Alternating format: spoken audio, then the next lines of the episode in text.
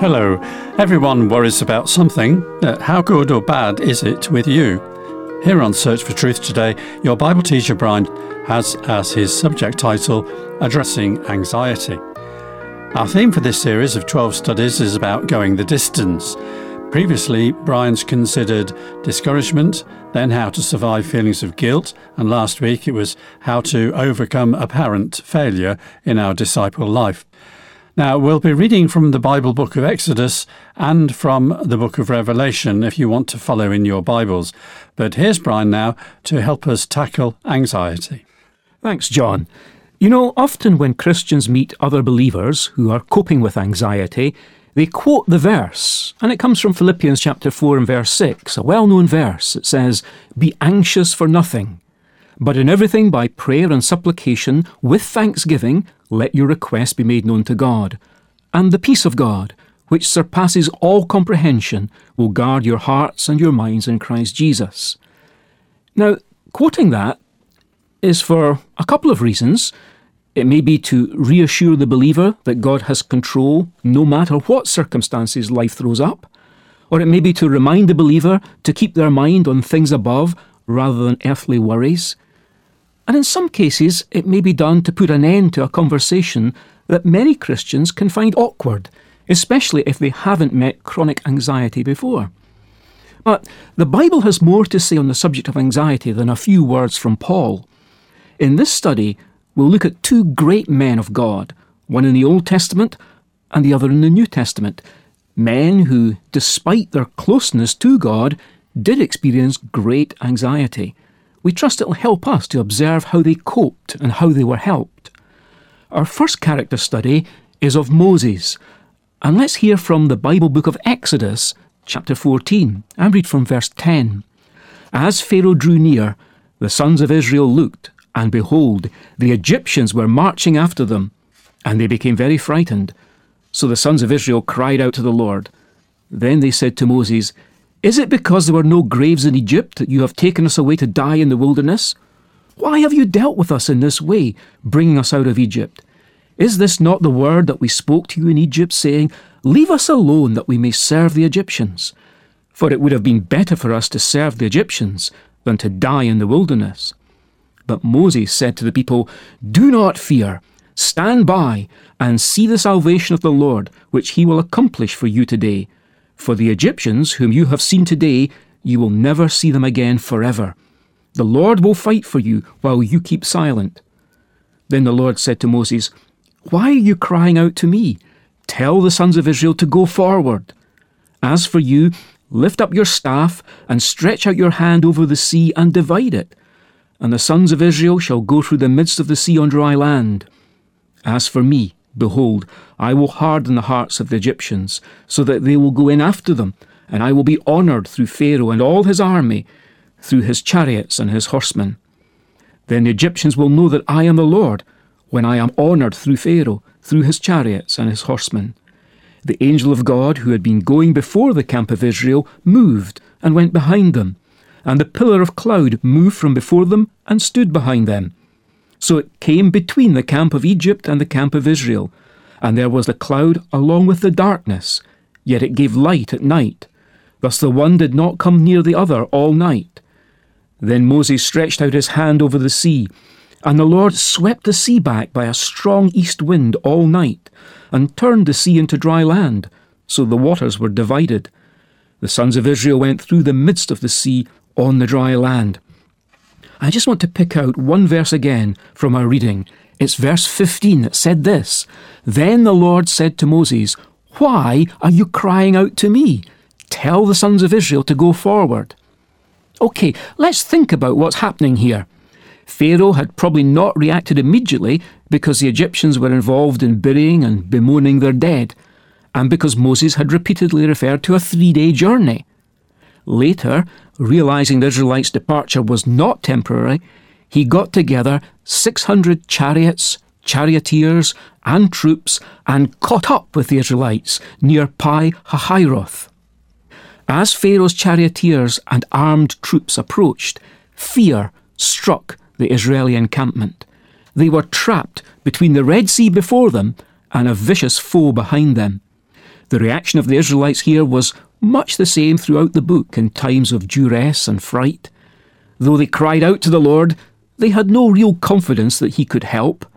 Quickly forgetting the past, they bitterly accused Moses of deceiving them by leading them out into the wilderness to die. Moses, recognizing that fear was distorting their memories and arousing their passions against him, sought to reassure them that the Lord would deliver them by fighting for them, if they remain firm in confidence. But after boldly encouraging the people, it seems that Moses himself needed to pray for support. Even alongside confidence in God's word and faith in a God whom he'd seen do many miracles, Moses still experienced a level of anxiety over what was about to happen. The way God replies to Moses' prayer seems to imply a degree of reproach. Moses himself had become unduly anxious, it would appear. God tells him to speak to the children of Israel that they should go forward. We can understand Moses' anxiety, can we not? They were being pursued from behind, and up ahead of them, right in front of them, in fact, was nothing but sea. Moses had called on his people not to be afraid, raising their hopes of seeing God delivering them from this predicament, this really tight corner that they were in. God will fight for us, he reassured them. Godly leaders don't panic, but they do pray. Evidently, Moses had. Immediately after reassuring his people, he had prayed. We're not told the contents of that prayer, but perhaps we can easily guess. There was no margin for error. The pounding hooves were getting closer. The nervousness of the people had transmitted itself to Moses. He needed that further personal reassurance from God, and graciously God gave it. Moses had taken his anxiety to the Lord and received an answer of peace. That was all he needed. It's not about knowing what the future holds, it's about knowing who holds the future. Missionary explorer in the 19th century in Africa, David Livingstone, prayed like this God, send me anywhere, only go with me. Lay any burden on me, only sustain me. And sever any tie in my heart except the tie that binds it to yours. And on the basis of that prayer, his credo in life was, I will go anywhere provided it be forward. In the Battle of Salamanca, when Wellington told one of his officers to go forward, to advance with his troops, and so occupy a gap that the Duke had perceived in the lines of the French, the general rode up to him and said, My lord, I will do the work, but first give me a grasp of that conquering right hand of yours. He received a hearty grip, and away he rode to that deadly encounter. God spoke to his people previously in the same way. Listen to what he says through the prophet Isaiah Do not fear, for I am with you. Do not anxiously look about you, for I am your God. I will strengthen you. Surely I will help you. Surely I will uphold you with my righteous right hand. Those words come from Isaiah 41 and verse 10. Did you register the words? Do not look anxiously about you. Why not? because he says, I will help you. Surely I will uphold you with my righteous right hand. Just as we saw the nervousness of the people transmitting itself to Moses, we are not immune to the nervousness of the times we live in. An Australian website says there are lots of reasons why young people might feel stressed about climate change. These reasons include they feel like planning for the future is hopeless. They feel like everything is out of their control. An October 2018 headline proclaimed, We have 12 years to limit climate change catastrophe, so warned the United Nations. More alarmist still, a Rasmussen Harrison X survey says half of voters under the age of 35 believe it's at least somewhat likely that humanity will be wiped out in the next decade or so. I was quite shocked by that statistic, but that's what people are thinking. Anxiety about what the future holds is real, and for that reason, it's something God anticipates being something that will trouble us.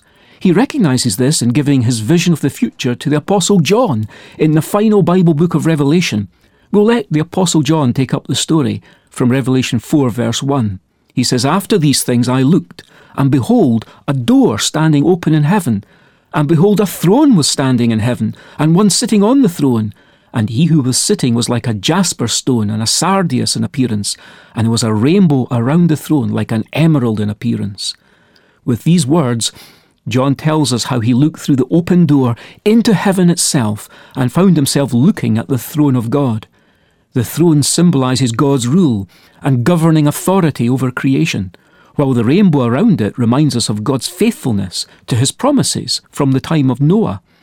No doubt the scene John witnesses is spectacular. A throne of jasper and sardius, a glassy sea of crystal, voices like trumpets, and flashes of lightning. But the bigger idea of these two chapters, Revelations chapters 4 and 5, is this that Jesus is central to all the events about to be described from this preview of the end of history. For sure, there will be climate changes, as well as fearful plagues and judgments. But to remove our anxiety, John is given the recurring vision of a God who's in control, emphasized by the repeated description of God as the one who sits on the throne. There's no vacancy there, and that is the best antidote to anxiety for all those who know God. Fear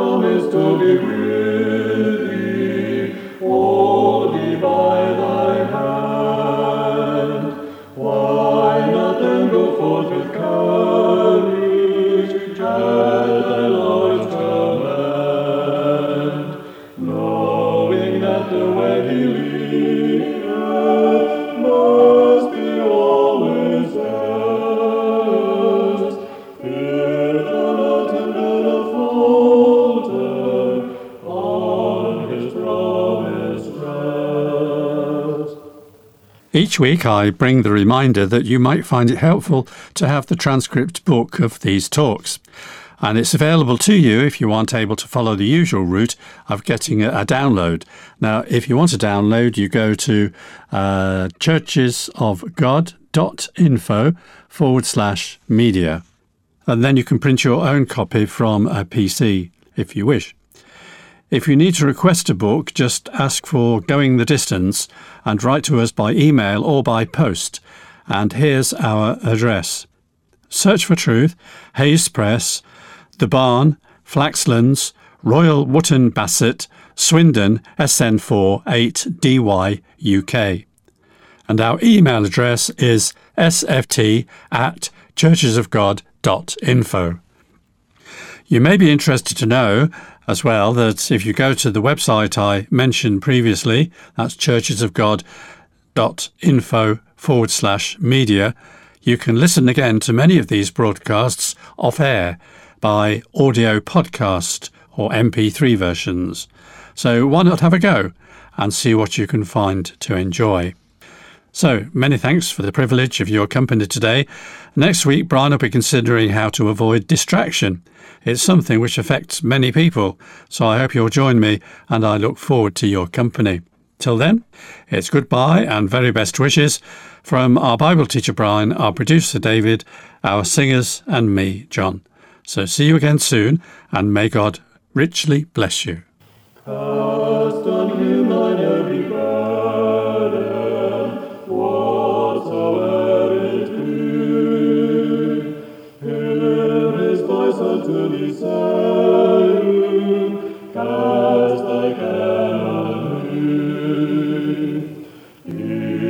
Sela.